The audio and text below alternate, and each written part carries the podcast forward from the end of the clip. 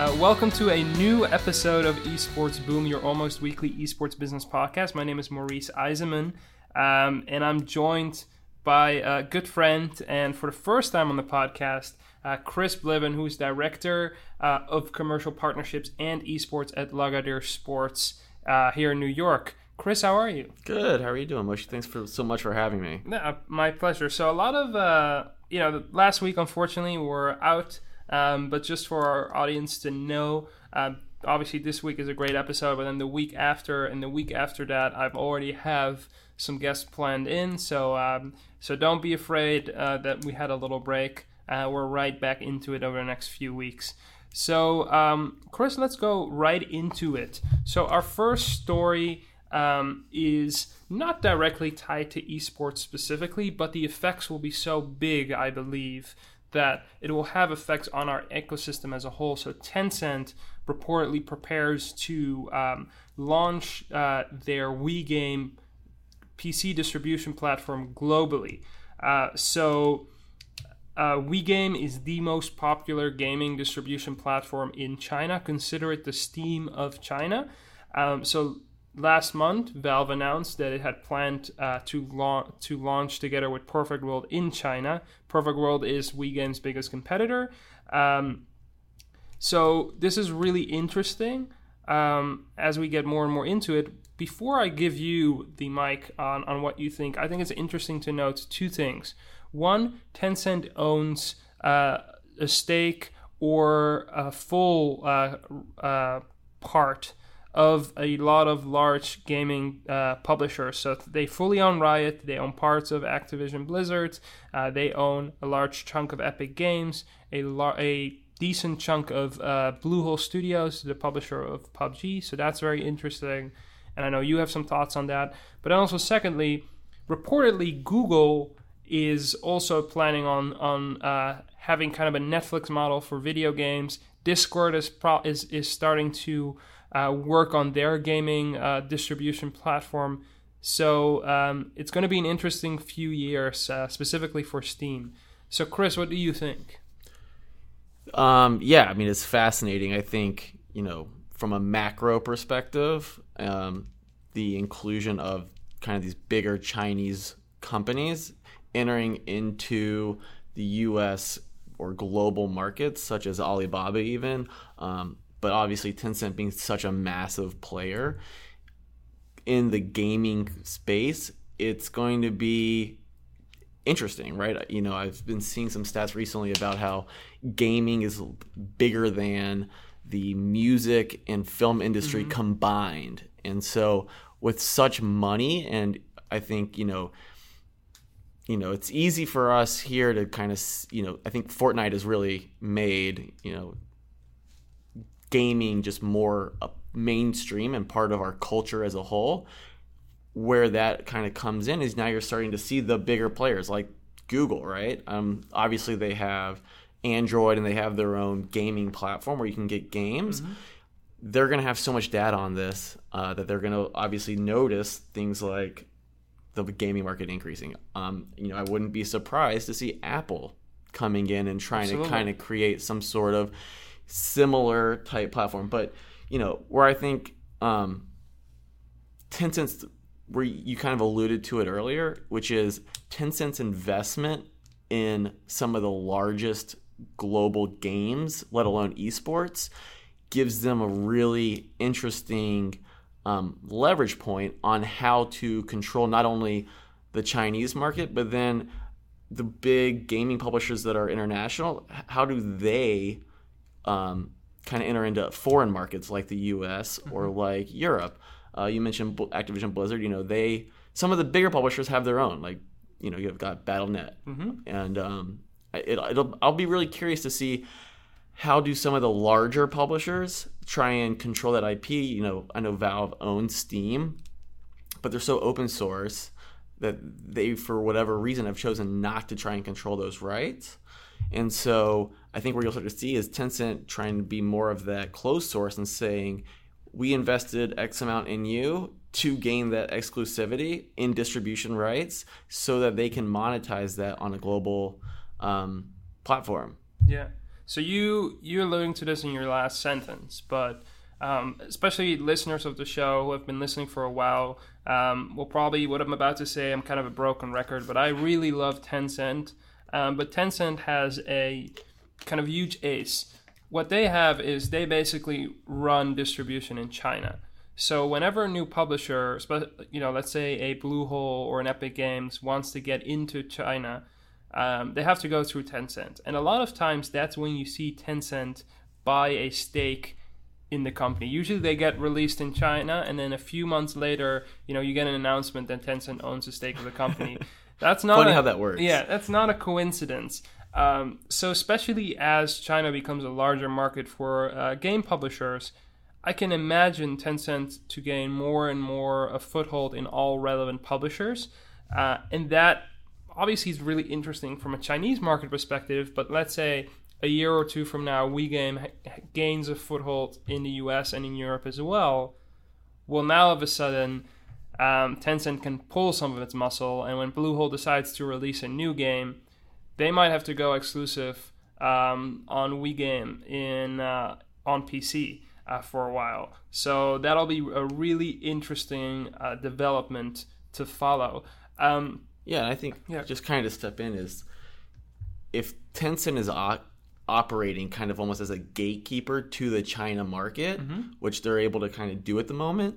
Um, that's almost you know some estimates have it China alone is almost two thirds of the gaming market with how mm-hmm. large their population is, and so from a publisher's perspective, you know getting into that market is critical as you're trying to grow revenues. And so if Tencent's going to be that gatekeeper and then demand exclusivity internationally to the other markets, you know, they're building up a nice little wall that's going to be, I think, very difficult for the Steams of the world or you know if Google's going to be creating one um, or you know if Apple or whoever might be they're going to be creating this infrastructure that's where there's already so many members that are already a part of their platform that's going to be hard to overcome and really hard to infiltrate mm-hmm.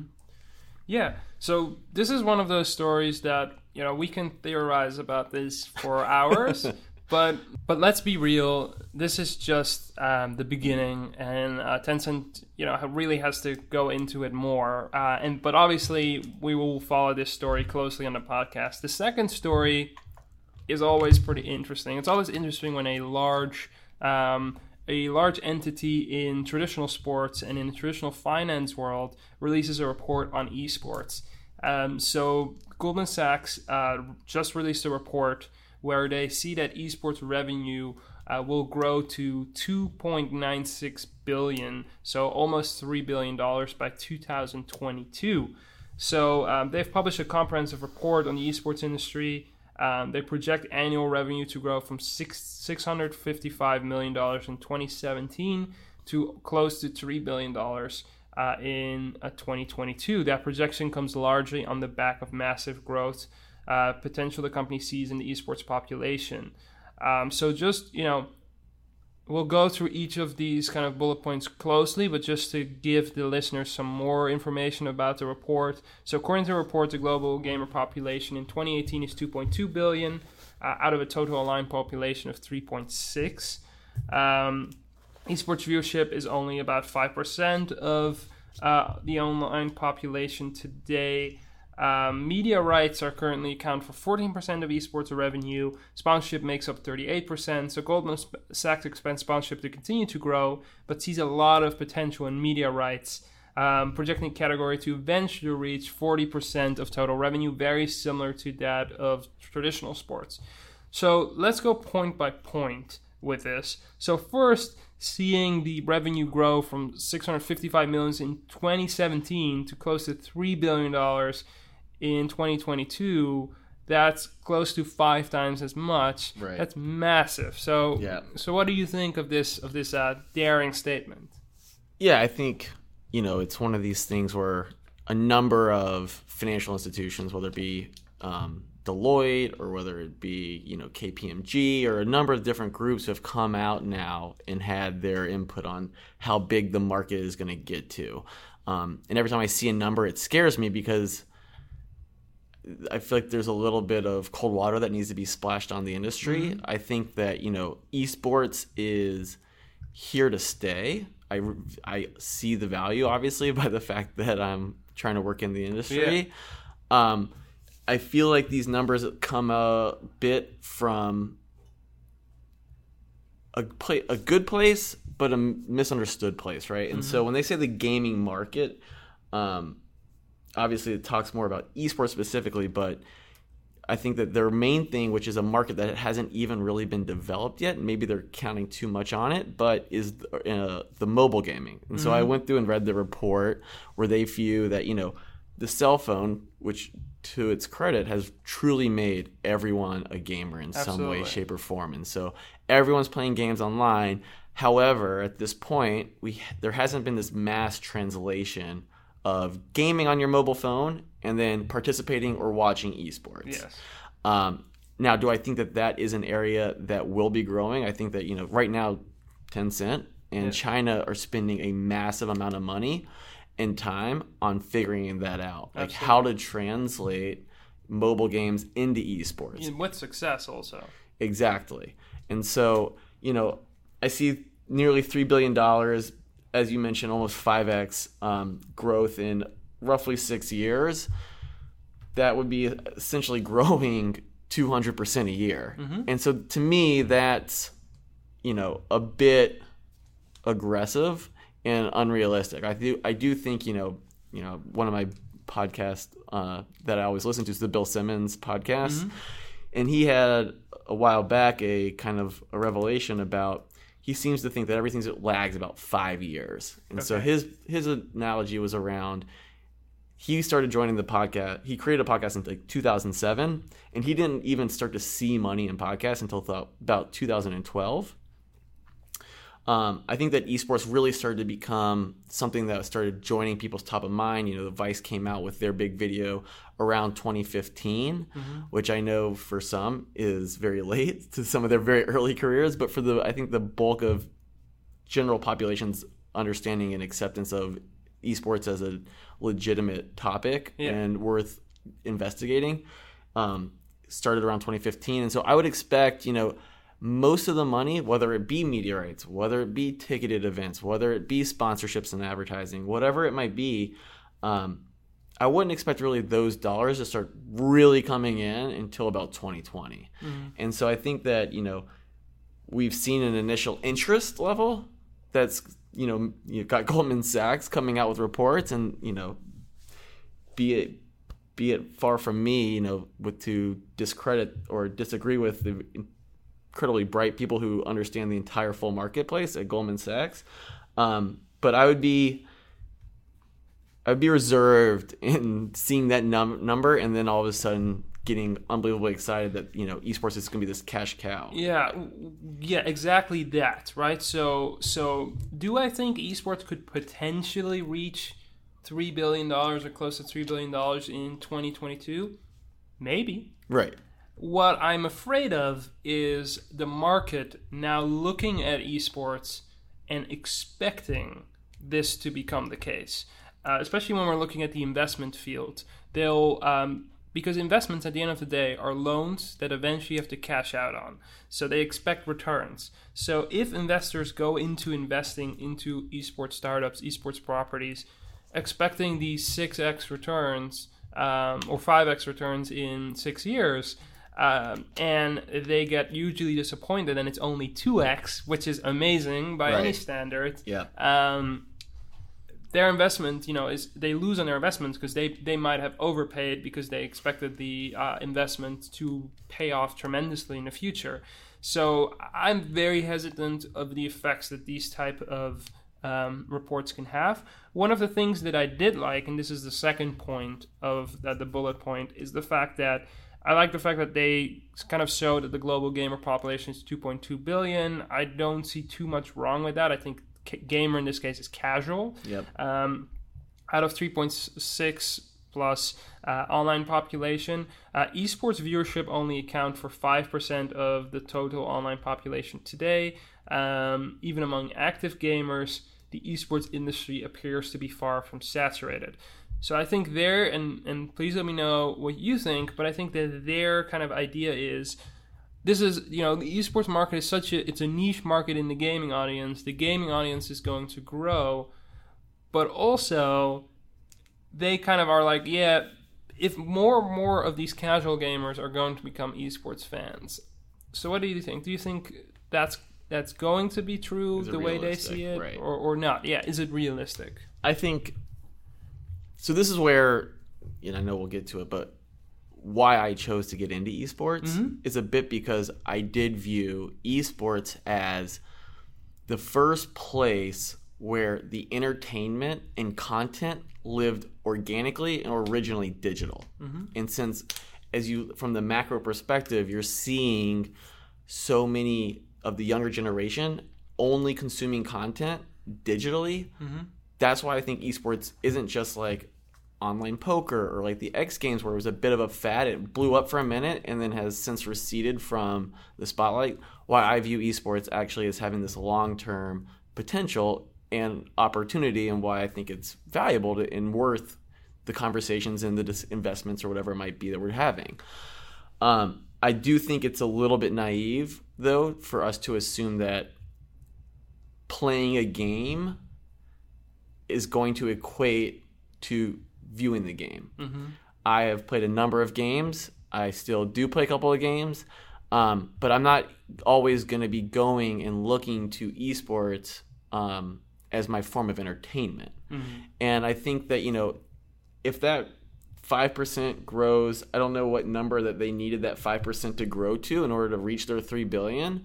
Um, I think it'd be really interesting to know that because I think that's a fundamental piece. You know, even if it stays at five percent, right? The global population and the amount of people who have access to internet and to games is going to be increasing. Therefore, if it just stays at five percent, that number is going to automatically become bigger. And so I think I think that it is unrealistic for that number to get too large. Um, again, can't really comment too much about because I'm not sure where the percentage they needed that to be at to reach the three billion. Um, but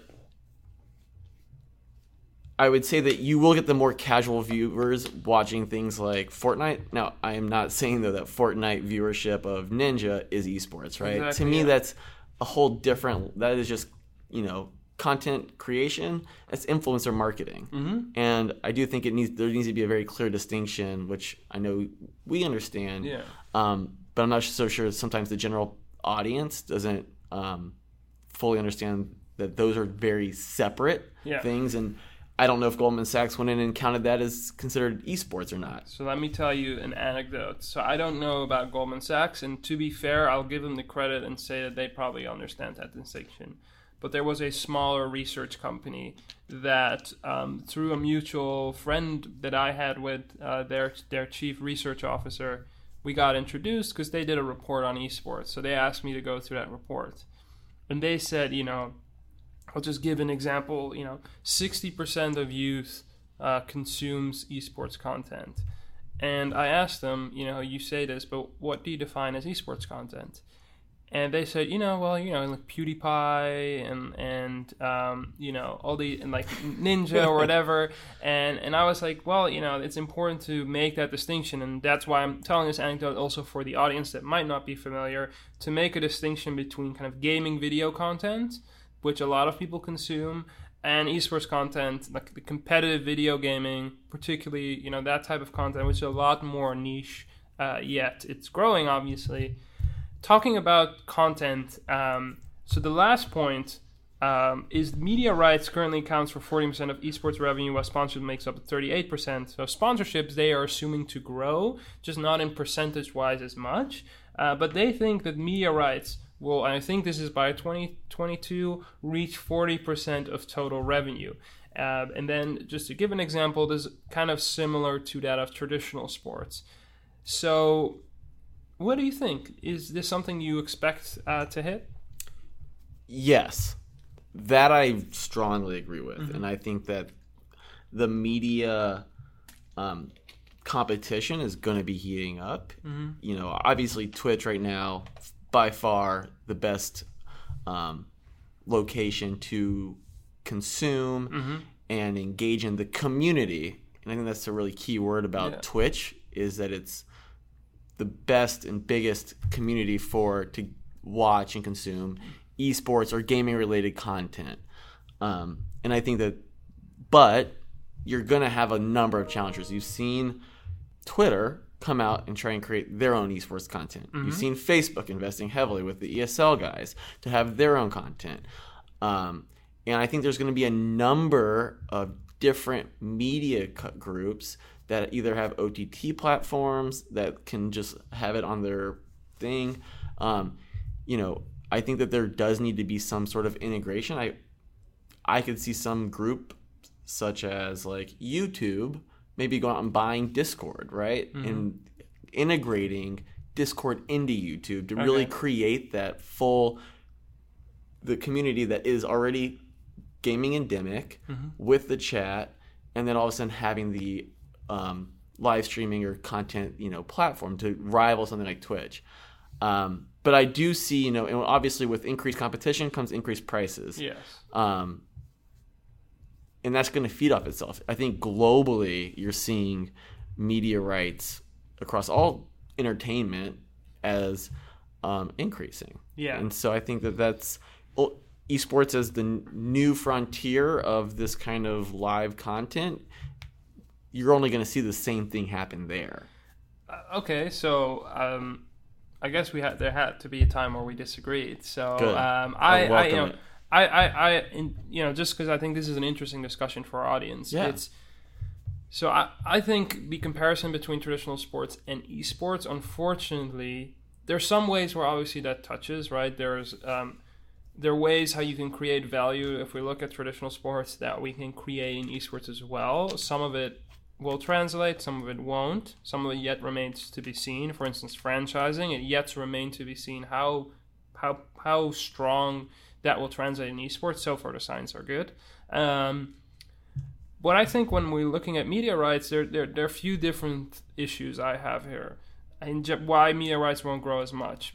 By far, the biggest is um, the fact that esports games are cyclical. So in esports, like an NBA, um, grows because it is one game and one league that's slowly growing with their audience. Right? They they are they are gaining. You know, they have 100 million fans now. Next year they have 105 million. So and and so more and more people are interested in consuming that content, and the market is also hungry for that type of content. What makes esports different is the fact that um, let's say Fortnite is now really popular. Fortnite decides to have a franchise league. They can ask for a lot of money for two years, but maybe three years from now, their game isn't relevant anymore. So, so they can never reach to the point where they can continue to grow, continue to build. Um, there are some exceptions in esports. I don't think there are as many as traditional sports. So, while I hope to be wrong, I do think that that makes it slightly different. The second issue is they they say it's going to be forty percent.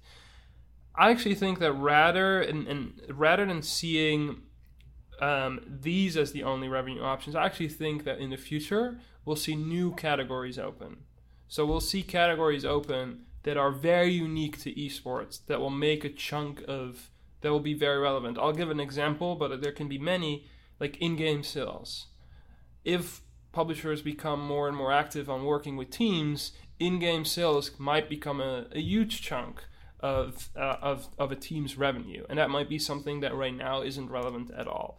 Um, so, you have any any thoughts on what, what I just said? Yeah, no, I think you you make a well thought out argument, right? I do, you know, the reason why the NBA, to your point, can kind of create a content bidding war is because they have a product that everyone knows and that everyone's interested in, um, and then you have the Turners, the TNTs, the ESPNs, all bidding for the same right to show that content so that way people will tune in. Um, and it is kind of where like you get in trouble a lot when people like these reports talk about esports revenue. Well, it's like, yeah, so esports revenue three billion, um, but how much of that is actually like Activision Blizzard, Blizzard's Yeah, chunk of that pie, and then of that chunk, how much of that is just Overwatch, or how much of it is Hearthstone? um, versus Riot and all those things. I do think though, where you, what you already beginning to see though is groups like ESPN now own in ESPN Plus owning the rights to Riot's in ALCS. Um, I don't I don't know. You know, we all know that BAM paid approximately three hundred million dollars for those rights. Yeah, those, those rights are. They, they've backtracked on that. Right, and so I don't know though how much ESPN paid for those rights, but it is interesting. Um, and I also want to make sure that it's. I think that media rights isn't exclusively to publishers, right? It also does apply to the groups like ESL, um, the event organizers, Yeah. and so as those kind of things happen, and it is global, and so you, mm-hmm. you what you are starting to see a lot of rights getting paid internationally. I think to start having the content. I do think that there's like power players like Disney who mm-hmm. haven't quite started to invest. I know that ESPN's owned by Disney, Yeah. but I think Disney as a whole could even come in around like I don't know something as fun as like Splatoon mm-hmm. and maybe create some sort of option that where they just want to own everything that Nintendo's doing. Um, and then the third piece is I also think media rights doesn't necessarily just limit itself to publishers or even event organizers, but now you can start to how do you monetize the teams or the individual players and their rights to start creating media content that then can be distributed. You're seeing, you know, what Netflix just did with Riot around their whole um, behind the scenes, Yeah, right? like explained, like that. Explain episode, yeah. exactly. And so I do think that you'll start to see more media companies, to your point, traditional or otherwise, kind of coming in and creating custom content Mm-hmm. that maybe Goldman is wrapping up into that media right distribution. Um, I know right now that you know even here at Lagardère, we're trying to do and look to create some really interesting media content that we could either go out and sell or um, work with you know the different rights holders. So to your point, yes, is it going to be a challenge to get to forty percent of all um, revenues? Yeah, I think that that's a very fair thing to say, and I, I like your point about the competition and the you know the consistency that the NFL, the NBA, the MLS, MLB, and then you know the consistency that they of their product allows for them to create significantly more revenue generation. Um, but I do think it will increase above fourteen percent. Oh yeah, absolutely. Yeah. and and, and and media rights will grow. Don't get me wrong. Exactly. I just. I No, no, no, I get it. Yeah, it's just the, the the direct connection to traditional sports and looking at that and saying it's gonna go there. You know, the our industries are different, but talking about the growth of our industry, when you read about this topic, you said, "Okay, I have something to say about this." So, um, just for our audience, Counter Strike, uh, Professional Players Association, the CSPPA, um, had some big announcements. Um, they had kind of their official large announcement, but around 90 top players have joined the, the CSPPA. Um, seven players have agreed to form the association board and go public. That list can be found online. It's a pretty known, there are a lot of known players, a very global list. Um, the CSPPA was officially set up earlier this year by veteran esports personality um, SirScoots Scott Smith in collaboration with an organization called Danish Elite Athletes Association. They are kind of a traditional sports player association. They help a lot of Danish athletes um, and a group of players uh, with Andreas Højsleth, uh, which is also known as XYP9X, uh, at the helm. And it's been increasing its membership count since then. So they were kind of very in stealth mode until last week when they announced that they oh they have 90 top players that have that have signed up on this, uh, and they have these seven players who will now form a board. Um, so I know you have a traditional sports background, so this probably is, is very interesting to you, uh, and you had some thoughts on this. Yeah, so I, you know, for me, the question is always why hasn't this been happening earlier? Mm-hmm. Right? So why haven't you seen a players association for the Overwatch League? Why haven't we seen it? You know, I know you mentioned, you know, prior to the podcast, um, but it's true, right? Riot has created their own player association, but it's not independent No. and you know across counter strike finally this is happening but what's taken so long or Mm-hmm. the nba 2k league right they have their nba player association but there isn't necessarily a player association associated with their 2k league Yeah. and so for me it's a great sign of the maturation of esports as a whole. Mm-hmm. And I think that this will beginning, you know, I think a lot of times some of the hard part is just how young these kids are when they're entering into becoming a professional gamer. And so not to say that they're being taken advantage of, but they don't know all the rights and they don't have the experience of how to become a professional athlete and they're not being advised. Um, I know a bunch of guys over at Catalyst are doing, you know, great work on what they're doing Yeah. from a trying to help that infrastructure grow. But to me, it's been something that has been missed and you know to make sure that the players are being properly represented when it comes to contracts and their own rights um, i think that over the next two to three years you're really going to begin to see a change in how teams are treating the athletes um, and their rights i know right now you know when a player signs up to be on a team of something like riot or something like um, overwatch the team owns all their rights. Yep. And while that is great for perhaps let's just say even 80% of the players there cuz maybe their followings or whatever aren't as valuable, you'll start to see the couple guys who have the massive followings, the people like, you know, Ninja, but maybe not just influencers, the true people on the teams playing in the big competitions you'll start to see them wise up, I believe, and start to demand their own rights, which I think will make there will become an inflection point, in my opinion, probably over the next two to three years, where you're going to have to just start take, uh, managing this. Yeah, so you know, I kind of want to outline this. You know most of this, but I want to outline this for our audience. So I think there are a few issues here. Um, one, and let's get this right off the boat, is how much do the players care? Unfortunately, a lot of them do not. Um, and, and this is, I'm not hearing this for myself. You can listen, there, there are plenty of interviews that, for instance, you know, great uh, lawyers in our industry like Ryan Morrison have said, and and Bryce, you know, from Catalyst, that are kind of, although is more on the team side, who are just saying like, you know, like they, the players, all they care about at the end of the day is how much money am I getting from this team. So they're going to go and they just want their salary to be increased. They don't see kind of a long term vision, or they don't even listen to their managers and to their lawyers um, when they get things like maybe you want to ask for a little less money, but you want to have um, own a large part of your rights because we can make a lot more money on the back end by having those rights. Um, players don't really understand that. The good thing is that is changing. Um, it's now very common for players to have a lawyer. Um, a few years ago, that wasn't the case. Um, franchise leagues like the OWL and the NALCS are giving players more power because now all of a sudden they're part of a franchise team. So there's only a limited pool of teams that they can get from. Uh, and now they have the power to start a franchise league. It took so long for Counter Strike because it's an open system. So um, because there's not a franchise system, you, you're not negotiating versus one entity, meaning the league.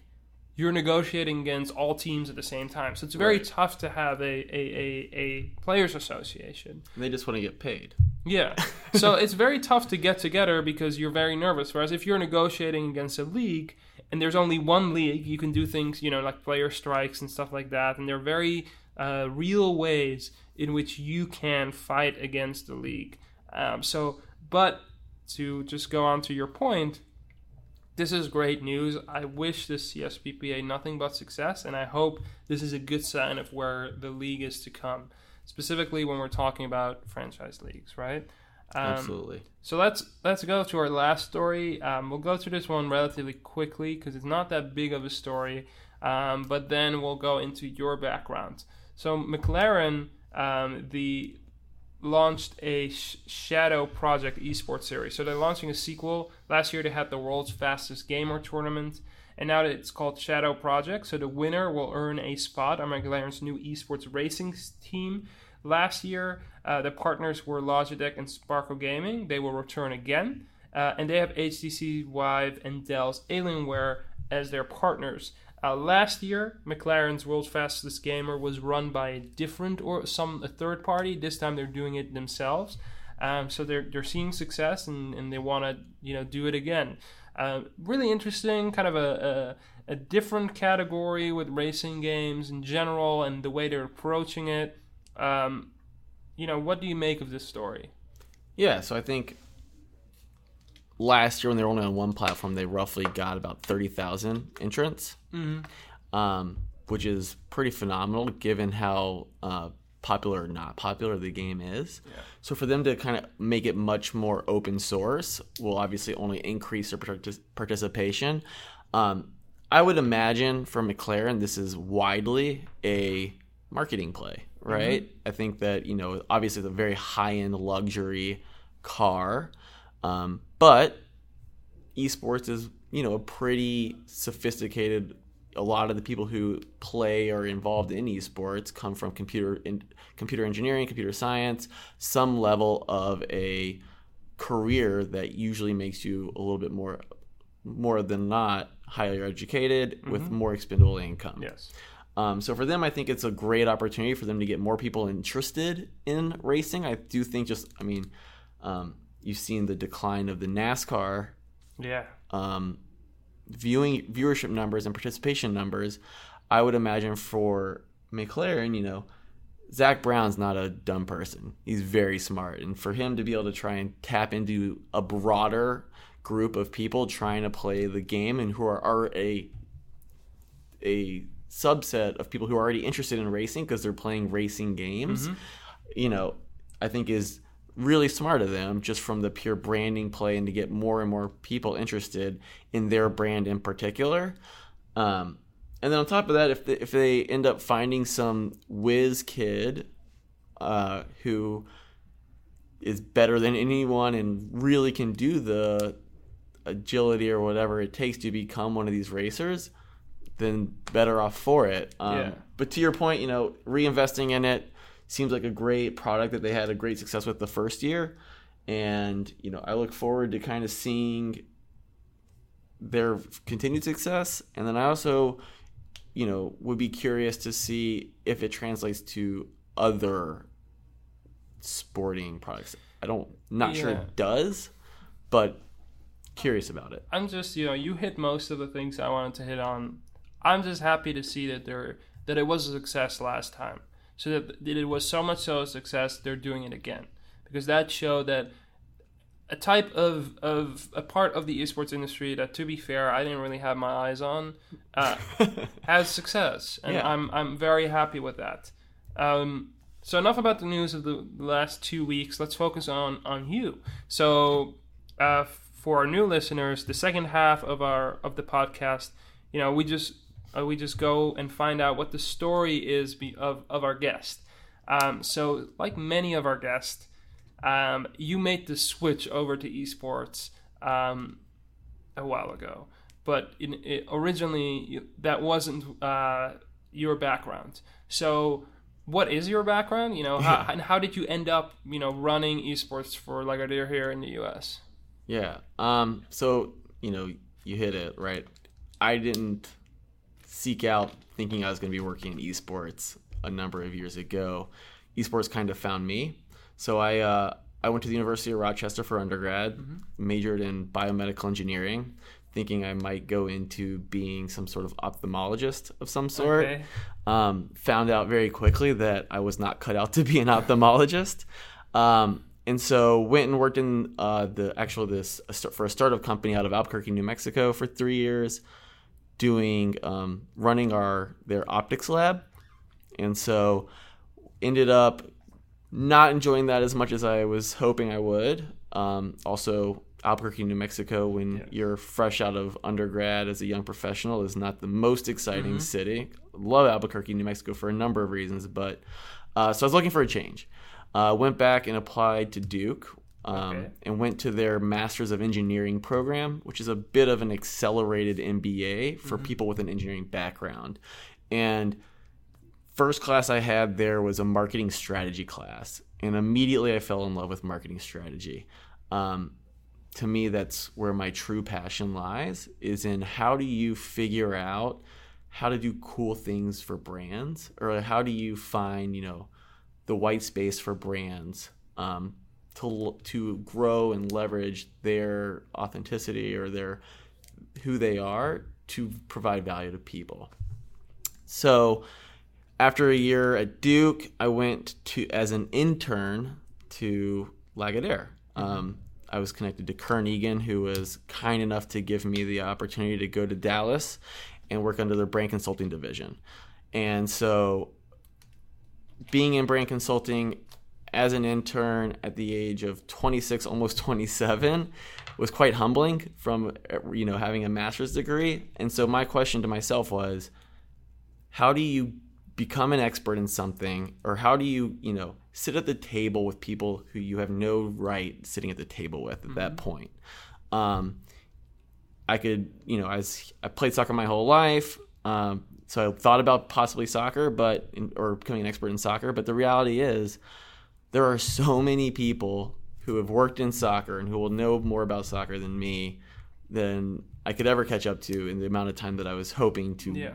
become an expert in. Um, so right at the beginning, um, one of my mentors and guy I was working for at the time, Ryan Peck, we were working on this account called TireRack.com, which is this uh, unbelievable business, but they are literally a digital tire distributors. So you go online, okay. you buy tires. So usually only the people that are shopping on this website are people who know exactly what kind of tires they are, they want, and it's not like a last minute thing. Um, but they buy their tires online, and so being a digital only platform, we were looking for new partnership and sponsorship opportunities that would make a lot of sense for them. Um, and so nobody at Lagardère, this was back in 2015, nobody at Lagardère knew anything about esports, but it was starting to enter into the news every so often. They would get pinged like once a week or so. Mm-hmm. You'd see something come up. Um, and so my boss at the time, Ryan Peck, was like, go learn about esports. Come back, let me know everything you know about it, and let's see if it works mm-hmm. uh, for t- for Tire Rack. And so I was, you know, I think, you know, where this goes with for so many people is it's a bit of luck, right? And then a bit of hard work and determination to make yeah. it happen. And so I became very quickly the only person at Lagardère in the US who knew anything about esports. And so, you know, became the de facto subject matter expert. Mm-hmm. Um, and then, you know, I for sure did not foresee it blowing up in the mm-hmm. way that it did has since 2015. You know, two years ago there was no Overwatch League. Two years ago there was no NALCS. Um, no NALCS franchise league. Franchise yeah, league. Right, right, right. Yes. Um, and so it, you know, I was very lucky to become a subject matter expert on an emerging market. Mm-hmm. And so since then, I've been able to kind of navigate the space. I think in parallel, our German office was also exploring this space and started making investments in some esports teams, such as the Unicorns of Love, was our very first partnership um, with a team to do their marketing and sales rights. And so it kind of like in parallel, without really knowing it, our German office and we here in the U.S. were starting to explore this space. And with the investment in the uh, Unicorns of Love, it really became tangible. And so then from that investment um, to represent them over there, and as they continue to do a lot more work, I was able to build up the business case as to why we should kind of create what we now have, which is this business unit that focuses on esports. And so where we are today is, you know, we have esports as an initiative and a priority here in the U.S. Um, as I say, you know, my job is to try and drive revenue through the lens of esports. Mm-hmm. So we have core business units that is what we were funded on, which is you know brand consulting, um, experiential marketing in our activation group, media rights, we have talent representation, and then we run and operate a number of events. So, how do we leverage all of those expertises to apply them to esports? Mm-hmm. And so that's kind of, you know, I absolutely kind of fell into it by chance and luck, but I found it, as I mentioned earlier, for me, it was more than just an opportunity. I also identified, you know, the shift in consumption behavior and that's why I kind of settled on it as not just an opportunity, but a legitimate thing to put a, a lot of time and energy into. So, you mentioned the work Lagardère is doing in esports in Germany, but just focusing on kind of your day to day. Yep. What are some of the projects you have worked on, you are working on? Yeah. So, you know, I would say we have a roster of clients that we, uh, uh, clients from our brand consulting group, which has been rebranded as Lagardère Plus. Mm-hmm. So we advise all of our clients on anything that um, is involved with sports and entertainment. Um, obviously, esports is becoming this burgeoning new topic. We've worked with a number of the brands there um, in helping them evaluate and look for opportunities in esports.